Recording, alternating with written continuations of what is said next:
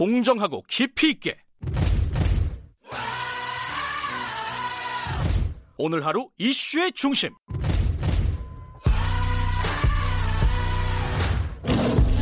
김경래의 최강 시사.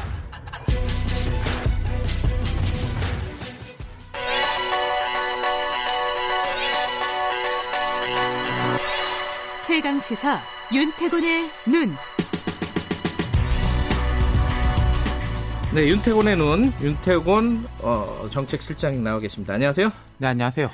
이 지금 상임위 관련해 가지고 네. 어, 미- 민주당 얘기 쭉 들어봤어요. 네. 쭉 네. 들어봤는데 통합당 얘기는 뭐 저희들이 뭐 조만간 연결해서 듣도록 하겠지만은 지금 통합당 얘기를 좀 전반적으로 네. 좀 정리를 한번 해보죠. 좀 짚어볼까 싶어요. 지금 이제 통합당이 나름대로 플랜을 밟고 있는 것 같아요.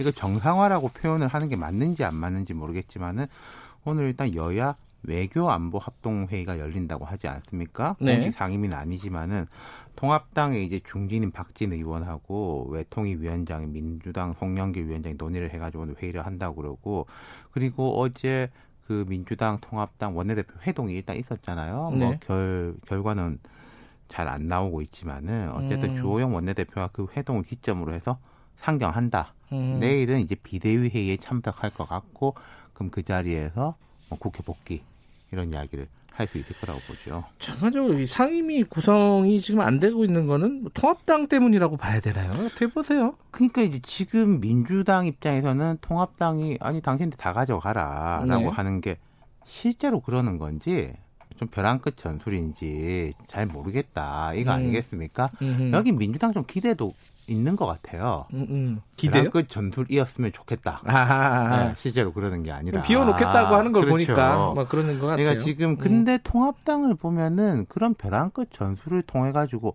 뭐 실리를 챙기고 그럴 분위기는 아닌 것 같아요. 그럼 거기도 실리라는 게 뭐 국토위, 뭐 예결위 이런 거 지금 민주당이 원래 준다고 했던 거고. 네.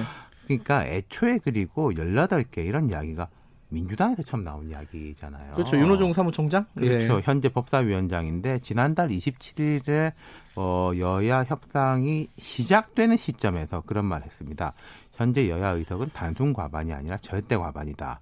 그간 과반 정당이었기 때문에 국회 운영을 위해 상임위를 나눠 가졌던 것이지 네. 이번 21대 국회에서는 상임위원장 배분 문제를 가지고 여당 야당과 협상할 일이 아니다.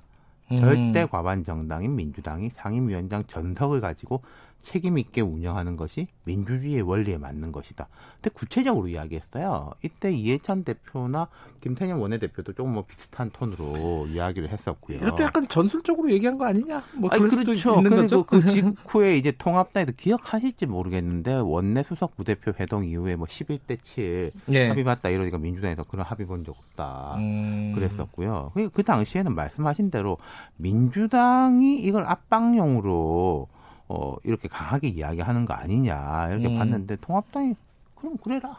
당신들 음. 말대로 해라. 이러고 있는 거죠. 음. 그리고 지금 통합당의 분위기를 보면은 이 국면에서 막 통합당이 막 자중질환이 일어나가지고 뭐 이러자 저러자 뭐 음. 원내대표 뭐 하냐 당 대표 뭐 하냐 네. 뭐 갈아라 이런 식을 옛날에 좀 많이 봤잖아요. 네. 근데 지금은 구심력이 강해지고 있다. 음흠. 어, 중진들하고 초재선 차이의 온도차도 줄어들고 아, 예전처럼 뭐 정, 정당이 좀 어지럽지는 않다. 야당이. 그렇죠. 예. 지금 이제 통합당을 보면은 지지율도 조금씩 오르고 있고 안정감을 찾고 있는 건 분명해요. 음. 지금 김종인 주호영 투톱 체제인데 그 앞에 투톱이 황교안 나경원 투톱이었지 않습니까? 그러네요. 다르네요. 그때하고는 느낌이 달라요. 뭐 이게 음. 뭐 누가 뭐 낫다 그르다를 음. 떠나 가지고 스타일이 다르다. 음흠. 황교안 나경원 체제 때는 강하게 공세를 가하고 장외로 나가고 그러면서 좀 강성 지지층 뭐 태극기 부대 이렇게 결집을 꽤 하는데 오히려 중도층이 반감을 가지고 민주당 쪽 손을 들어주고 그랬지 않습니까? 음. 그럼 제가 몇 번 말씀드렸지만 통합당이 요즘 되게 잘한다기보다는 뭘 못하는 걸 줄이고 있다.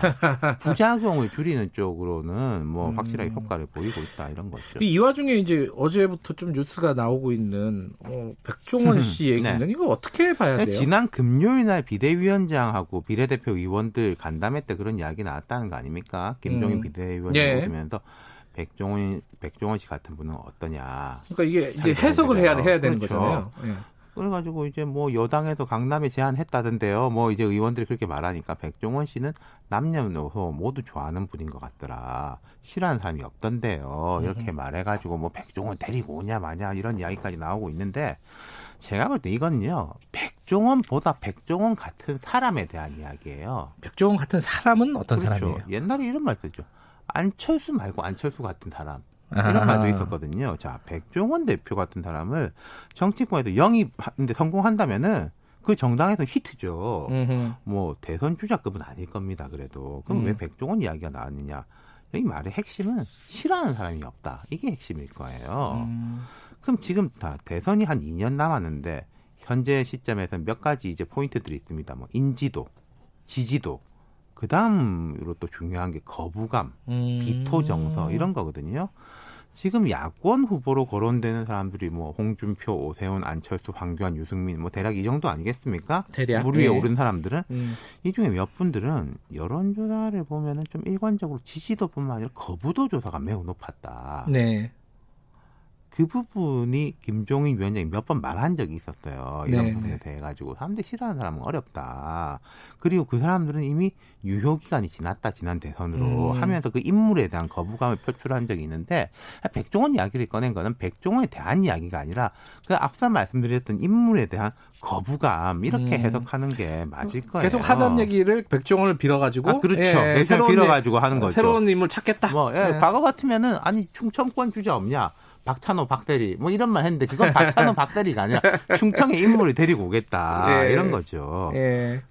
그 앞으로 이제 그런 대선 주자를 찾는 그런 작업들이 계속될 거다.